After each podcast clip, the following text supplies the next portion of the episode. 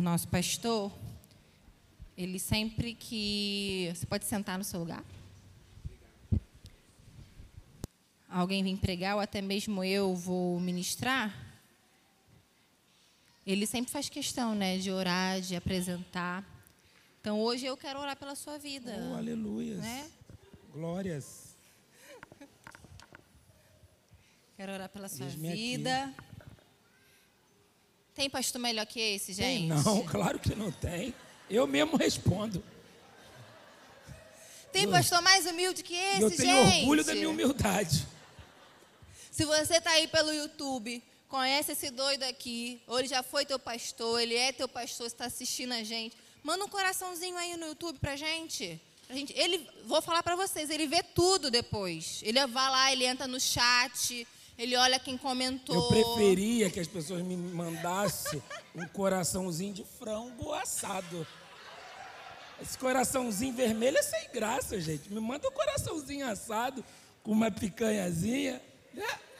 Ô, glória. Tem pastor mais sem limite que esse, gente? Tem quem tem limite. Quando a gente está indo para Itaguaí, acabou Santa Cruz, ele tem um limite. Santa Cruz e Itaguaí. Melhor a gente orar, né não, gente? Essa piada foi sem graça. Estenda as suas mãos aqui para frente.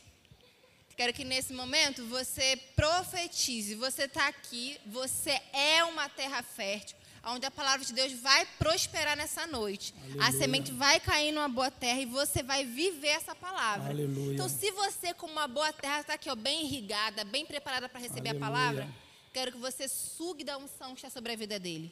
Então, estenda as suas mãos, mas com autoridade, começa a profetizar.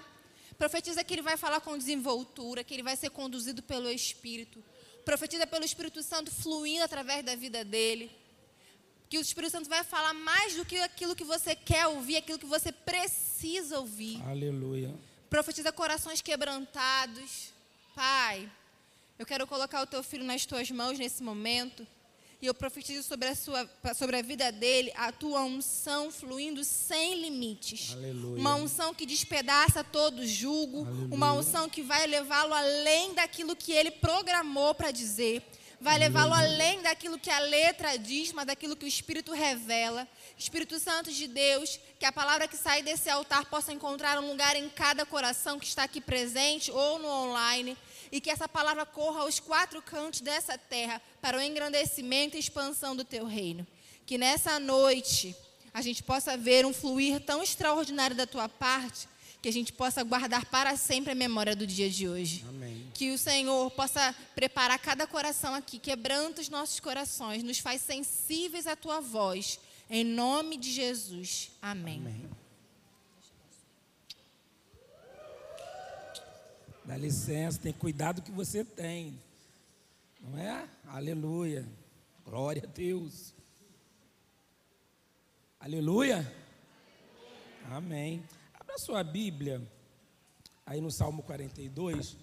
Enquanto você está abrindo a sua Bíblia no Salmo 42, eu quero agradecer todo mundo aí no YouTube que está falando, melhor pastor. Isso é mentira, gente. Eu só brinquei. O melhor pastor do mundo, do céu, de todo lugar é o Senhor. Eu estou só aprendendo, tá bom?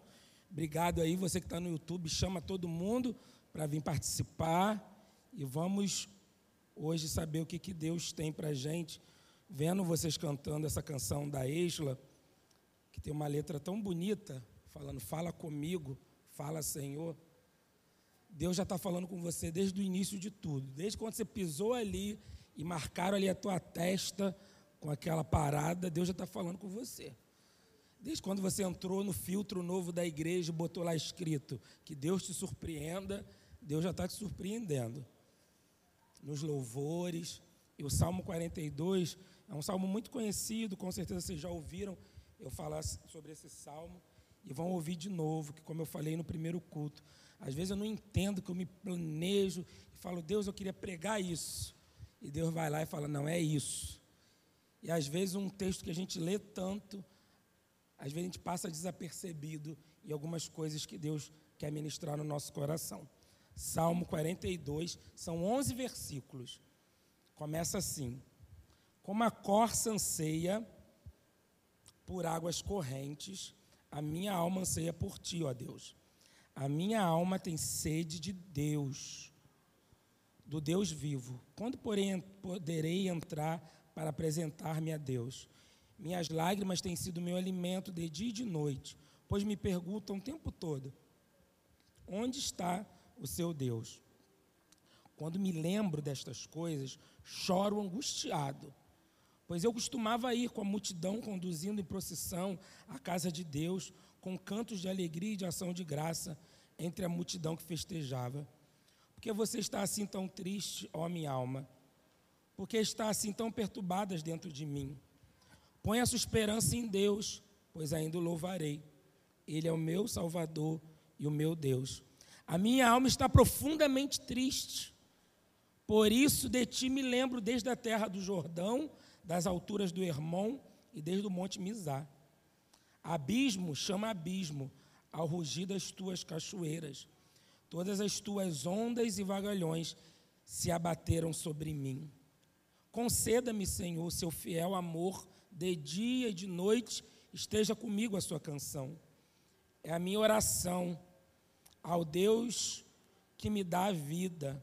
Direi a Deus, minha rocha, porque esqueceste de mim?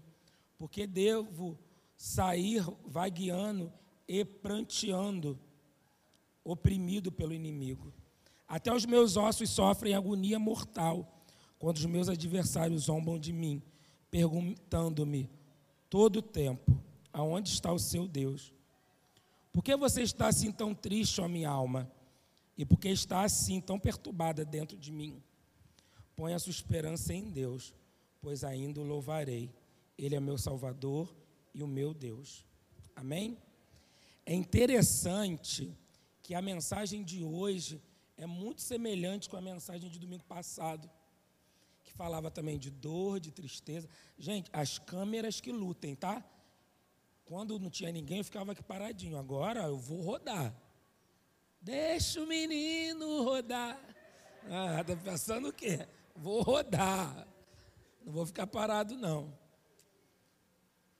E quando Deus me deu essa palavra, fiquei falando, Deus, como é parecida com o que o Senhor falou na semana passada. Muitas vezes, Deus quer continuar falando algumas coisas com a gente, porque parece que o do domingo passado a gente não pegou tudo.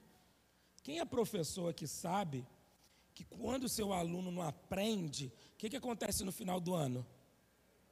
Fica reprovado. E muitas vezes você continua errando o mesmo erro, escolhendo a mesma coisa errada, fica encalacrado ali naquilo, sabe que aquilo não é para você, sabe que aquele cara ali não é para você, aquela menina não é para você, aquele emprego, aquele negócio, sei lá, você fica ali preso. E aquilo te puxa para onde? Para cima ou para baixo? Para baixo.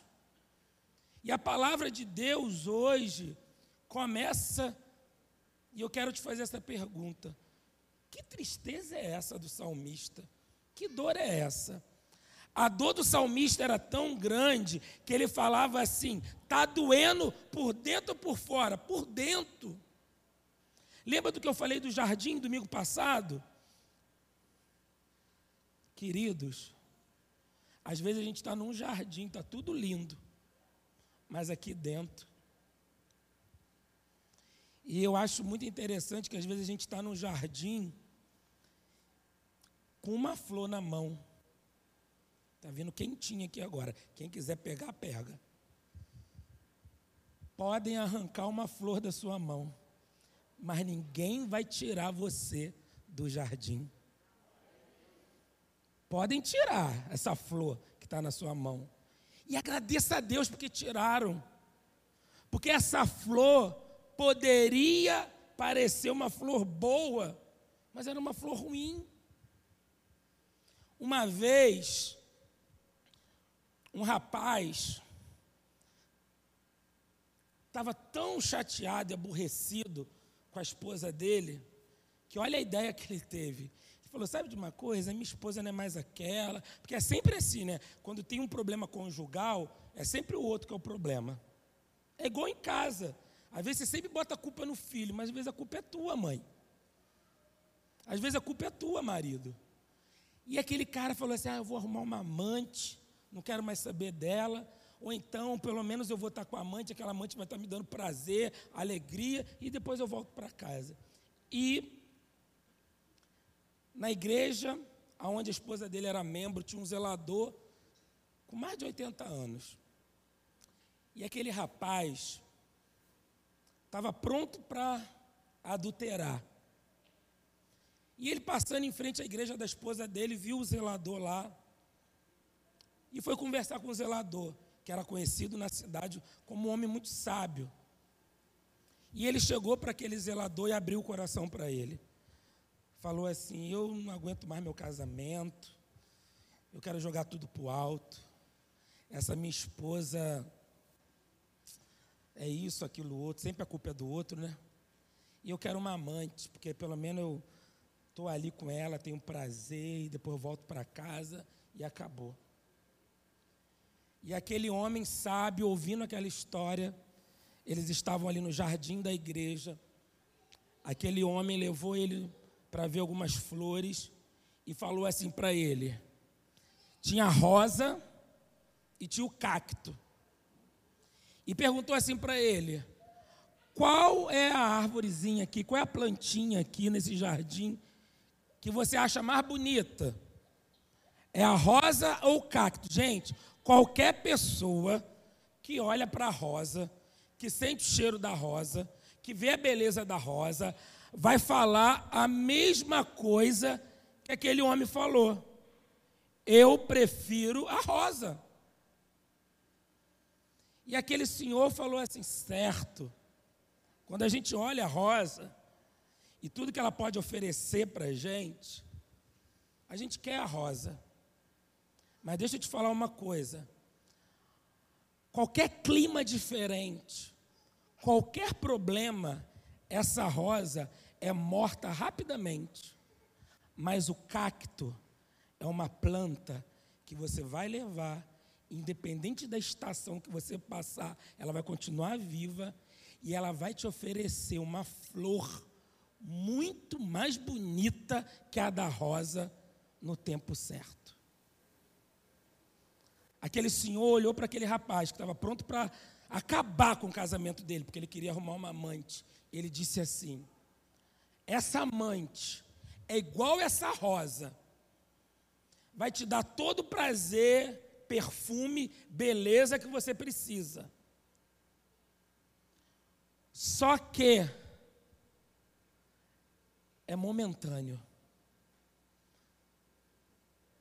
É uma coisa passageira. Pastor, por que você está falando isso? Nem eu sei. Que nem tem a ver com a mensagem. Hoje a gente está trocando o que Deus deu para a gente de melhor. E esquecendo que Ele tem um jardim para a gente. Pastor, mas meu jardim só tem cacto. Mas quando florescer, quando florescer, vai ser muito melhor do que a rosa. Porque a amante ou a menina lá de programa, ele pagou, saiu com ela e é um prazer temporário. Mas o cacto é igual um casamento. Tem espinhos? Tem. Às vezes a tua esposa não tem mais aquela aparência da rosa, nem você. Nem você. Mas quando floresce, e é algo difícil de morrer o cacto, hein? A gente está olhando muito a beleza, a gente está olhando muito por fora. E o salmista fala que a dor dele não era por fora, a dor dele era por dentro. Era por dentro. O câncer, muitas das vezes, começa por dentro. Depois que você vai ficando, né? Careca e tudo mais. Às vezes a nossa dor parece com um câncer que está consumindo a gente por dentro. Mas sabe o que o salmista ensina para gente? Eu preciso ansiar, desejar, ter sede de Deus. Tem versões mais antigas que diz assim: bramar. Bramar, gente, sabe o que é isso? É gritar. O salmista diz que grita, que tem desejo, que anseia, que tem sede, sabe de quem? De Deus. Ele se compara com um cervo, com uma corça que deseja as águas correntes. E eu te pergunto hoje, você tem sede de quê? Se você tivesse tanta sede de Deus, igual você tem sede de conquistar sua casa própria, de casar, de comprar alguma coisa, de ver os seus negócios prosperar. Se você tivesse tanta sede de Deus, como você tem sede por coisas, tua vida estaria muito melhor. Eu vou usar a mesma frase que eu usei domingo passado. Tem muita gente sofrendo pelo motivo errado e chorando pelo motivo errado. Igual o homem da ilustração que estava atrás de amante. Querido, se sua esposa está te dando dor de cabeça, tu vai procurar outra dor de cabeça? Toma vergonha. Não esqueça que às vezes a gente já está burro velho. E só porque a gente chegou num patamar e a gente olha para nossa esposa e ela não é mais aquela gatinha, mas ela continua a ser aquela gata guerreira, gata garota, que pode não fazer mais miau, mas faz. Ela pode não ter aqueles dentes afiadinhos do início. E hoje ela usa ultra corega. Mas foi essa gata guerreira que está com você desde o início. É esse gato guerreiro que não consegue às vezes fazer miau, que usa ultra corega, dentadura, que dorme, o travesseiro é baba pura, e liga aquele motorzinho, como é que é, Paulo? O teu marido não ronca, é uma oração que ele faz de noite para espantar os maus espíritos.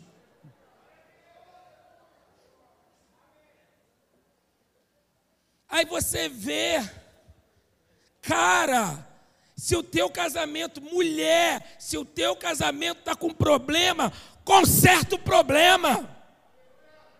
Pastor, por que você está falando de casamento? Não sei, porque nem tem nada de casamento aqui escrito.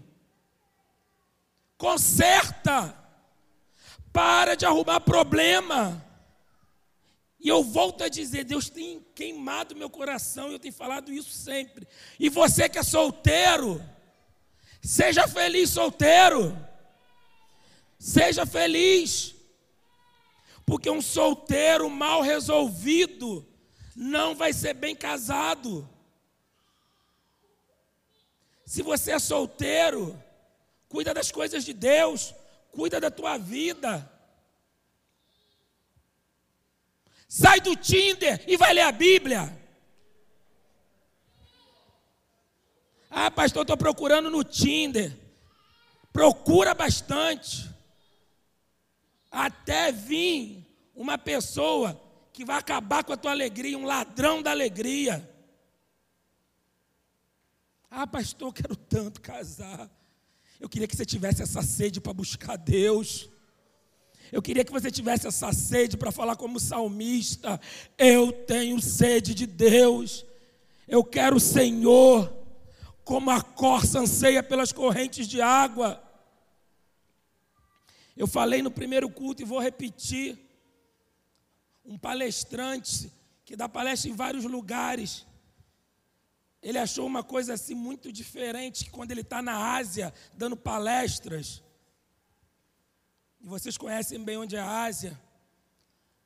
Todo mundo na Ásia, quando vai para uma palestra desse homem que é muito famoso, o pessoal leva celular, caderno, caneta, gravador, se puder levar câmera pega tudo que o cara está falando no data show, vai anotando. E ele fala que ele acha muito estranho quando ele vem para cá, para a América do Sul, da mesma palestra. O povo aqui, metade dorme na palestra. O outro pedaço fica no celular, catucando. Sabe, gente, quando não tem ninguém te mandando um WhatsApp e você fica assim? Ninguém te curtiu, nem mandou nada para você no Facebook, tu fica assim. As pessoas ficam na palestra assim, igual às vezes ficam no culto.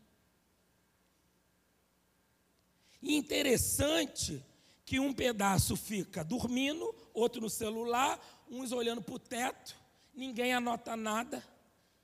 E lá na Ásia todo mundo sai correndo para colocar em prática o que aprendeu. E ele fala que fica bobo que na América do Sul isso não acontece. E ele falou assim: Mas eu ganho o mesmo dinheiro, o mesmo valor que eu ganho lá, eu ganho aqui. E o povo aqui não quer aprender. Deixa eu falar uma coisa para você que está em casa e para você que está aqui. Muita gente viu a nossa live da Edmeia Williams, eu gosto muito dela. E você que está aí online, você que está aqui também, eu sei que gosta. A mulher é um cérebro. Quando ela começou a explicar aquele negócio do vento assim, vento assado, todo mundo fica assim, né? Meu Deus, como ela sabe. Deixa eu explicar uma coisa. O mesmo preço que foi pago na cruz para Edmeio Williams ou qualquer outro sábio, mestre, saber tudo isso, foi pago para você também na cruz. O valor que foi pago foi o mesmo. Só aprende quem quer, só anota quem quer e só coloca em prática quem quer. Ai, pastor, ela é tão inteligente, tu pode ser mais do que ela. E tem uns crentes, tem um cara que eu gosto muito, não vou falar o nome dele não, porque a nossa live está indo em tanto lugar, vai que ele ouve, né? É um pastorzão, todo mundo gosta dele, muito legal. E ele falou que uma vez ele pregou num lugar, e na porta, né, as pessoas vêm cumprimentar a gente, chegaram para ele e falou: Pastor, passa para mim esse entendimento que o senhor tem, pastor. Não dá para transmitir para mim, não, passa isso tudo para mim. Ele olhou bem para a cara daquela irmã e falou assim: Irmã, daqui são noites e dias estudando, comendo a Bíblia jejuando, orando, e a irmã quer o quê? A gente brasileiro, a gente acostumou trabalho de turma, como que era? Cinco pessoas. Você muitas vezes era aquele que falava assim: eu dou a cartolina, a tesoura e a cola.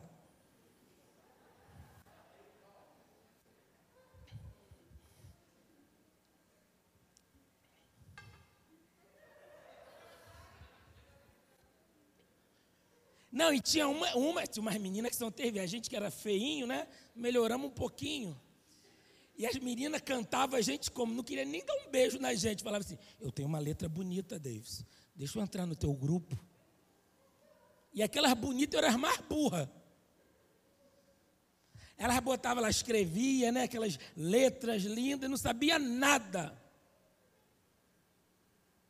Nada. Nada. Sabe por quê? A gente está trocando a nossa sede. A nossa sede, o nosso desejo hoje são por coisas. É o que eu falei, o mesmo preço que foi pago para aquele homem na Ásia, foi o preço que foi pago para ele vir aqui no Brasil. O mesmo preço que foi pago na cruz para Edmeia ser inteligente assim, foi pago para você também. Foi pago para você. E às vezes a gente não dá valor a isso. Muitas vezes estamos assim.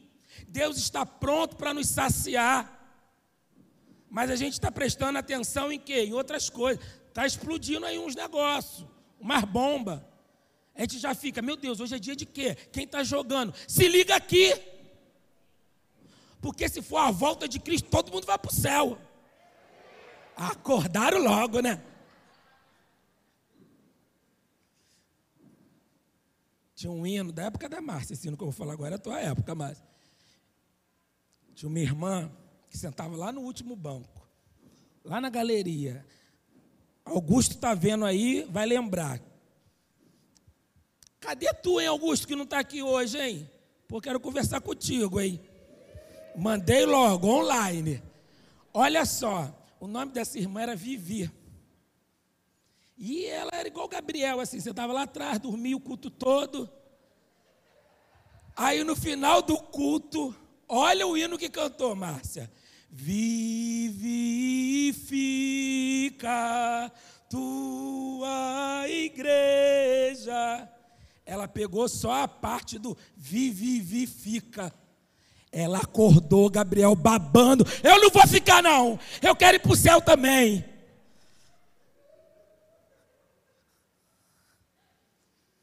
Todo mundo quer ir para o céu, gente. Todo mundo quer estar com o Pai. Mas buscar o Pai aqui ninguém quer. Ninguém quer. Olha o que o salmista diz. O alimento dele não era mais o pão. O alimento dele não era mais a carne. O alimento dele eram as lágrimas dele. A dor que ele tinha do salmista, a tristeza que ele tinha, era tão grande, eu volto a dizer, o tempo todo ele diz: é uma tristeza aqui dentro. Eu estou rindo, mas ninguém está vendo que eu estou chorando. E ele diz no versículo 3: As minhas lágrimas é o que me alimenta. Quem é mulher aqui, diga eu. Mulheres, só está a gente aqui agora no Atos de Mulher. E eu estou pregando. Quantas vezes, mulheres, só vocês sabem as lágrimas que vocês derramam. Quantas vezes, mulheres, vocês ficam, como o carioca diz, né? pelo menos nos anos 80, no sapatinho. E para ser sábio, às vezes você fica quietinha. Quem é homem aqui, diga eu. Eu gosto quando os homens falam eu, que ninguém tem essa voz grossa. Mas na hora de falar eu, até aproveita mais quando eu falo, meu. Estou agora aqui no Atos de Homem. Sabe, homem, vocês são muito mais do que ver. Se você abre o armário e vê que não tem o biscoito do filho, o iogurte do filho, vocês se desesperam mais do que as mulheres. E vocês choram. Mas deixa eu contar um segredo para os homens e para as mulheres. Nós crescemos ouvindo a mãe falando: engole o. Mas eu quero aqui mudar esse discurso. Chora mas chora mesmo. Põe para fora. Chora. Deixa escorrer. Né? Né, Paula? Bota mesmo, bota para fora. Não tem vergonha de chorar. Mas chore no lugar certo. Eu falei domingo passado e vou repetir: para de chorar no Facebook. Para de chorar por seus adversários e chora para Deus. Posso ouvir um amém? Que tristeza é essa? Que dor é essa? Que no versículo 10 diz que ele sentia essa dor nos ossos. Imagina, gente, os adversários dele olhando para ele falando assim: E aí, Catarina, cadê o teu Deus? E Mira, cadê teu Deus? Maurinho, cadê teu Deus? Cadê Ananda? Cadê Davi? Cadê Luciano, teu Deus? Cadê Sandro, teu Deus? Cadê? Cadê? Porque o adversário ele é ousado. E às vezes ele para te denegrir, para acabar com a tua imagem, ele vai usar pessoas na sua casa, na sua família, que vão dar brecha e vai olhar e vai falar: "Márcia, cadê o teu Deus?" Edson, cadê o teu Deus? Gisele, Andréia, cadê o teu Deus, Davi? Cadê o teu Deus, Márcio? Cadê o teu Deus, Gustavo? Cadê o teu Deus, Tiago? Só que às vezes essa pessoa que fez isso, que te afrontou, até esquece. Mas fica guardado aqui no teu coração. Fica guardado no seu coração. Quero falar uma coisa para você que, que Salmo me ensina. Independente do seu sofrimento, aprenda a colocar a sua esperança na mão da pessoa certa. Olha o que o salmista diz no versículo 5 e no versículo 11. Olha o que ele diz: Eu vou colocar, ponha a sua esperança em Deus, pois ainda o louvarei. A esperança, querido, é algo que a gente não vê. Esperança é igual a fé. Se a gente está vendo, é porque a gente tem um plano B. E se a gente está tendo um plano B, isso é coisa do homem. Em Romanos 8, 24, quando a gente vê esse texto falando sobre salvação, olha o que esse texto diz porque na esperança fomos salvos. Ora, esperança que se vê não é esperança. Repete comigo. Esperança que se vê não é esperança. Amém? A palavra de Deus diz: Pois quem espera o que está vendo? Esse texto de Romano, para mim, é um link com Hebreus 11, 1, que diz: Ora, a fé. A fé é o que? É a dúvida. A fé é o medo. É a mágoa. É o rancor. É o pavor. É a mentira. Fé é a certeza. Fé é a certeza. Em algumas versões mais antigas vai dizer: a fé é o firme fundamento das coisas que eis. Você não está vendo, mas você está esperando. Você não está vendo, mas você está crendo. Você não está vendo, mas você sabe que Deus vai fazer. Porque você não está vendo, mas a fé já viu. Vamos aplaudir o Senhor, né, gente?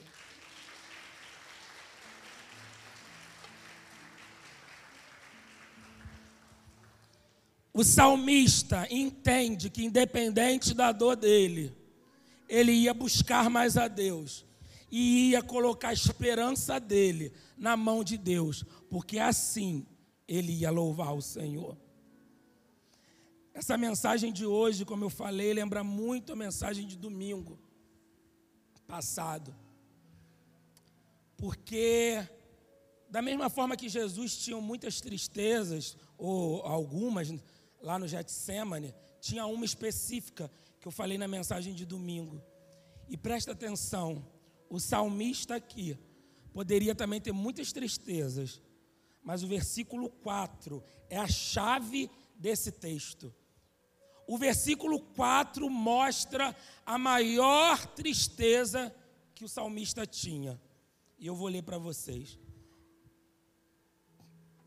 Quando me lembro destas coisas, choro angustiado, pois eu costumava ir com a multidão conduzindo a procissão à casa de Deus, com cantos e alegria e ação de graças entre a multidão que festejava. O salmista estava como muitos de nós ficamos alguns meses atrás. O salmista estava longe da igreja. E ele olha e fica lembrando, sabe, pai, porque eu estou triste? Porque eu ia para a tua casa, junto com o povo, cantando na rua, igual uma procissão. O que é uma procissão? Um atrás do outro, louvando ao Senhor. Gente, eu falei uma coisa aqui no primeiro culto e vou falar para vocês. Eu não sei o que passa às vezes na cabeça de alguns crentes. Crentes que Hoje abraça a mãe, mas amanhã fala mal. Crentes que se alimentaram na casa de Deus, mas às vezes porque a igreja abriu e ele não gostou, fala mal. Crente que não tem prazer de estar na casa de Deus. Eu sei que isso não acontece aqui, mas crentes lá da Lua, de Marte, pensam assim. Eu falei uma coisa aqui no primeiro culto e vou repetir, e eu acho que Deus vai achar uma opção de gente. Eu sei que eu sou de uma época bem mais antiga, e eu sou de uma época que, por mim, a gente ficava na igreja o tempo todo. Eu sei que hoje mudou, eu sei. Tem muita gente que trabalha domingo, tem muita gente que tem seus compromissos, e eu super entendo. Mas eu tinha tanto prazer de ir para o ensaio. Aí tem gente hoje que reclama que ensaia demais. E tem gente doido para querer ensaiar, mas quando entrar também para ensaiar vai reclamar. É igual quando você pede, pede, pede tanto um carro, e quando Deus te dá, tu nem esquenta. Você pede, pede, pede um casamento e nem cuida do teu marido, ou nem cuida da tua esposa. É uma galera bipolar, que não sabe o que quer. Mas o salmista, faz eu lembrar, na minha igreja de infância, como a gente ficava domingo o dia todo na igreja. E eu tenho certeza que muita gente aqui foi dessa época.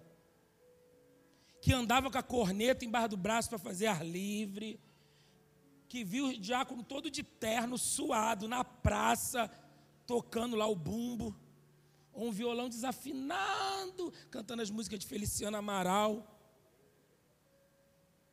Não é da minha época, eu só lembrei.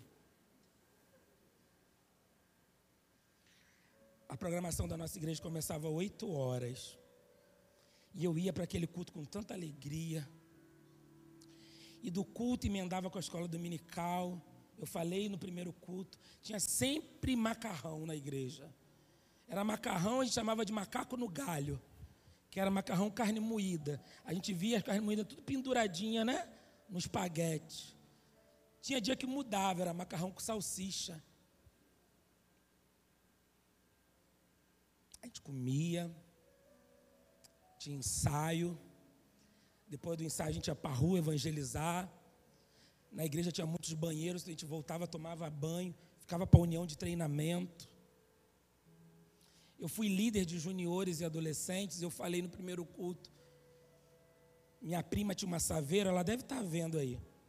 E ela vinha pela rua, pegando tudo que era criança e colocando na saveiro, para levar para a união de treinamento. Chegava de noite, gente. O zelador, doido para dormir, batendo a chave assim na igreja. E aonde a gente queria continuar? Na casa do Pai. Eu lembrei aqui hoje também no primeiro culto, que o salmista, em outro salmo, diz que na casa de Deus, até o pardal encontrou casa e a andorinha, ninho para si. Não é que seja inveja, mas quando o salmista olha isso, ele fala assim: Meu Deus, até o passarinho encontrou aconchego na casa de Deus. Eu tenho sede de Deus. E eu tenho tanta sede de estar aqui com vocês.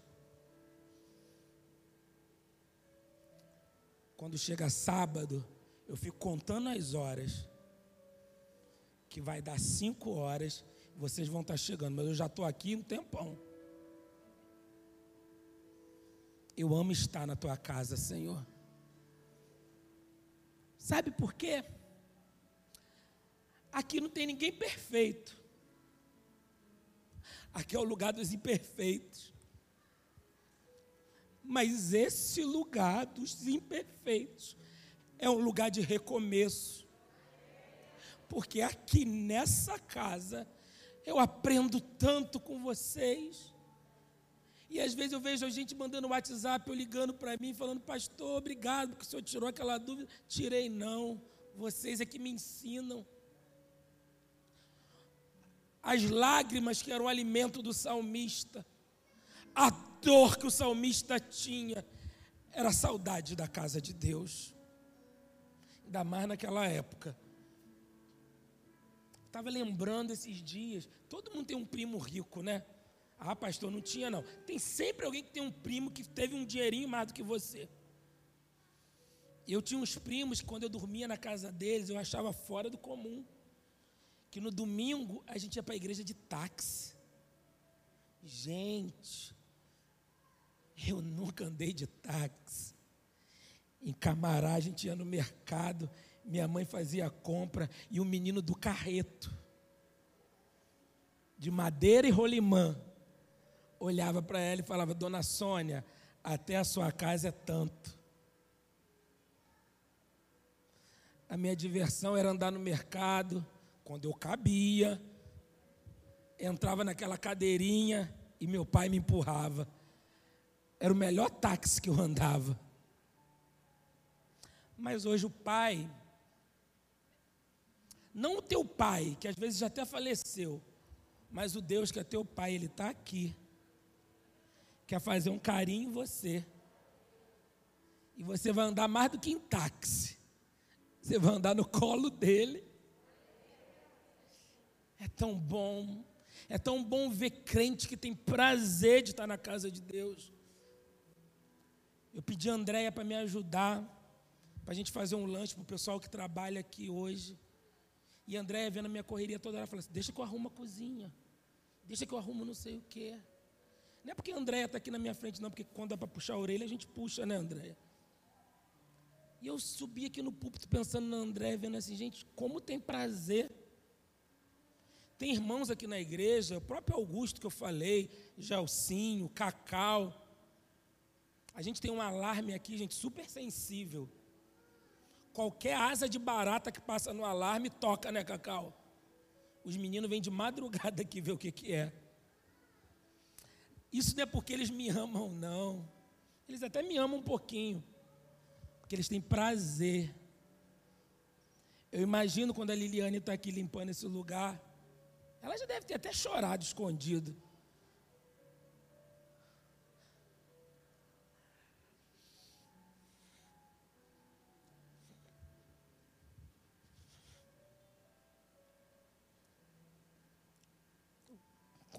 Quantas vezes a gente fazia vaquinha para comprar coisa para as crianças? Quantas vezes a gente não tinha dinheiro? Quantas vezes a gente viu as cadeiras da nossa igreja sendo quebradas numa quadra? Quantas vezes a chuva espantou o nosso culto? Quantas vezes no nosso antigo espaço a gente estava pregando e a água estava escorrendo na parede, de tanta infiltração? Quantas vezes a Dayana estava no culto infantil? Que lugar era aquele? A gente botava as crianças atrás de quatro paredes, né, Luciana? Eu pregando e as crianças atrás de quatro paredes de madeira. Que parecia tipo esse chiqueirinho que você hoje põe seu filho. Eu amo estar naquele templo velho, naquele lugar apertado, fazendo vaquinha. Porque isso tudo para mim é um ensaio de como vai ser no céu. De como vai ser quando a gente estiver face a face com Deus.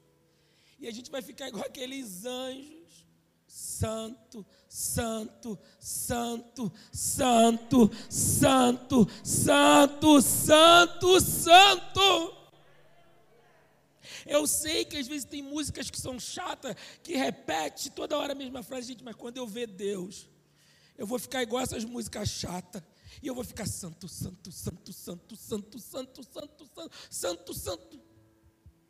Eu não vou ficar querendo, Deus, por que, que Adão pecou? Por que Eva pecou? Tem uns crentes chatos, né? Que lá no céu Deus deve botar no vibracol. Para não ouvir nada que ele fala. Ou se ele for para o céu. É interessante. É interessante que o salmista, ele desejava, como a corça, mergulhar em Deus. A sede dele não era de um bem, não era de um casamento, não era de sair da solteirice, não era de um emprego. A sede dele era de Deus.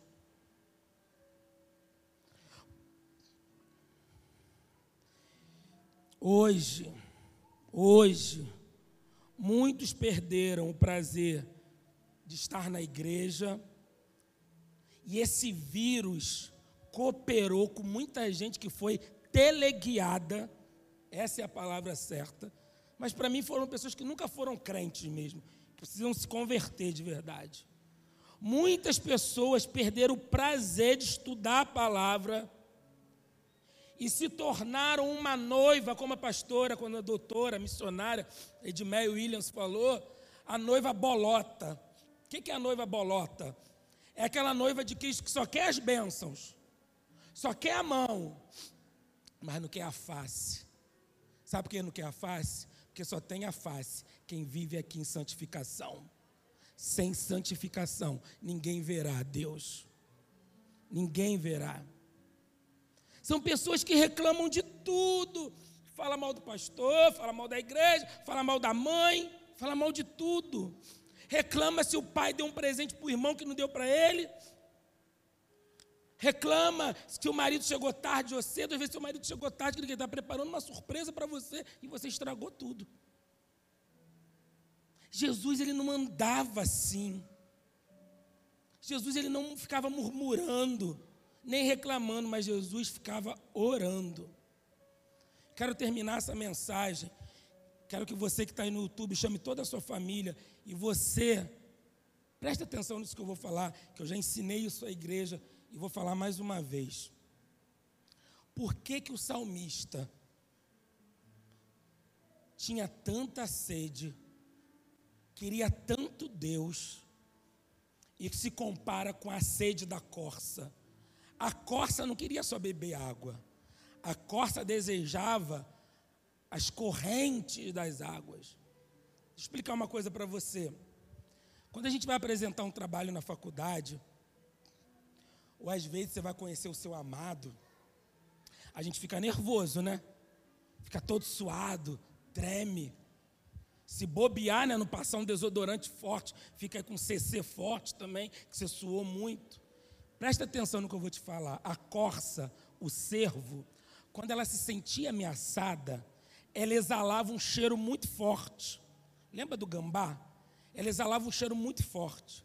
Então, quando a corça, o cervo, percebia que o animal ia abocanhar ela, percebia que os adversários, né, os caçadores, estavam chegando para matar ela, sabe o que acontecia no corpo da corça? Ela exalava um cheiro muito forte de medo. E o que, que ela procurava para esconder o medo? Pode falar. Água. Porque se ela mergulha na água, o que, que acontece com o cheiro? Acaba. Quando a gente mergulha em Deus, o adversário não acha a gente. Quando a gente mergulha em Deus, eles vêm para perguntar: e cadê o teu Deus? Você é isso. Mas eles não vão te ver, porque onde que a Márcia está? Lá no fundo. Onde que a Andréia está? Lá no fundo. Onde que a Lília está? Lá no fundo. Cadê Conceição? Está lá no fundo. Está no secreto. Cadê o Cacau? Está lá no fundo. Nós já vimos aqui, já falamos cem vezes aqui na igreja. E isso foi real. Um casal que foi para um país. Que eles foram fazer um mergulho. Enquanto eles estavam mergulhando, a cidade onde eles estavam aconteceu um tsunami. Quando eles voltam para a terra, a terra está toda destruída. E eles ficaram vivos, sabe por quê? Eles estavam lá no profundo. Quando a corça está fugindo, quando a corça não quer mostrar o medo dela, mais do que beber água, ela mergulha nos rios. Eu quero fazer uma pergunta para você. Você está mergulhando aonde hoje? Às vezes a gente está mergulhando em dívidas, mas eu pergunto você hoje: vamos mergulhar em Deus?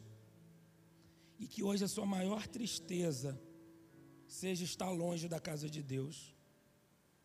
Pode apagar a luz.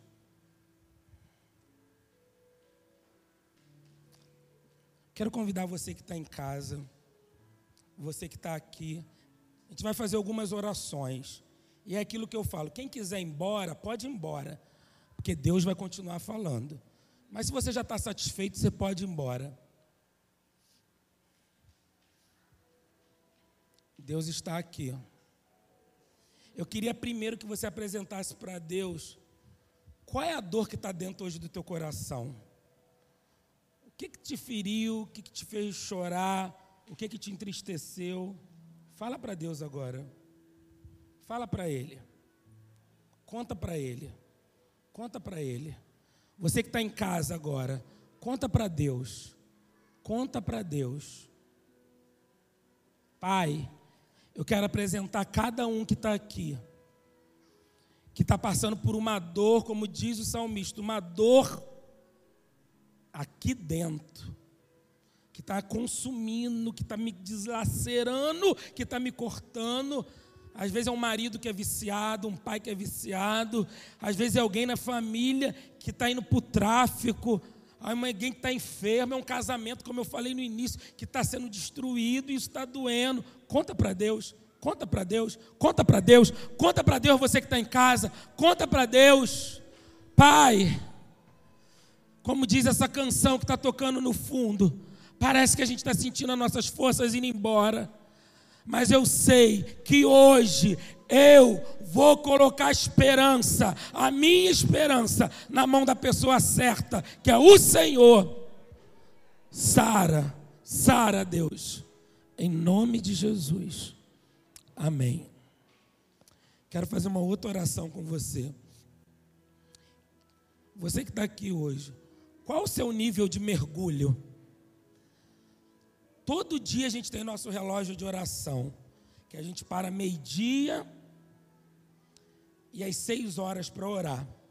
Quarta-feira a gente está jejuando. Isso muito antes, ó, gente, de coronavírus.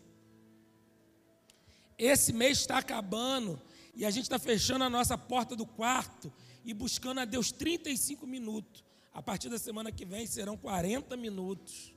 Cada dia mergulhando mais. Só que às vezes a gente já está indo para agosto e você não separou um tempo para fechar a porta do teu quarto. E só você, sem sua mãe, sem sua esposa, sem seu filho, e se rasgar. Uma coisa que me chamou muita atenção no que a Edmeia falou, e a gente sempre ouve, e é uma verdade. A noiva de Cristo hoje não tem prazer mais de estar com o noivo. A noiva quer estar com todo mundo. Mas na hora de conversar com Jesus, se você está aqui e tem mergulhado pouco, muda esse nível. Conversa com Deus agora. Mais fundo, mais fundo, mais fundo, mais fundo, mais fundo, mais fundo. Quero mais de Deus.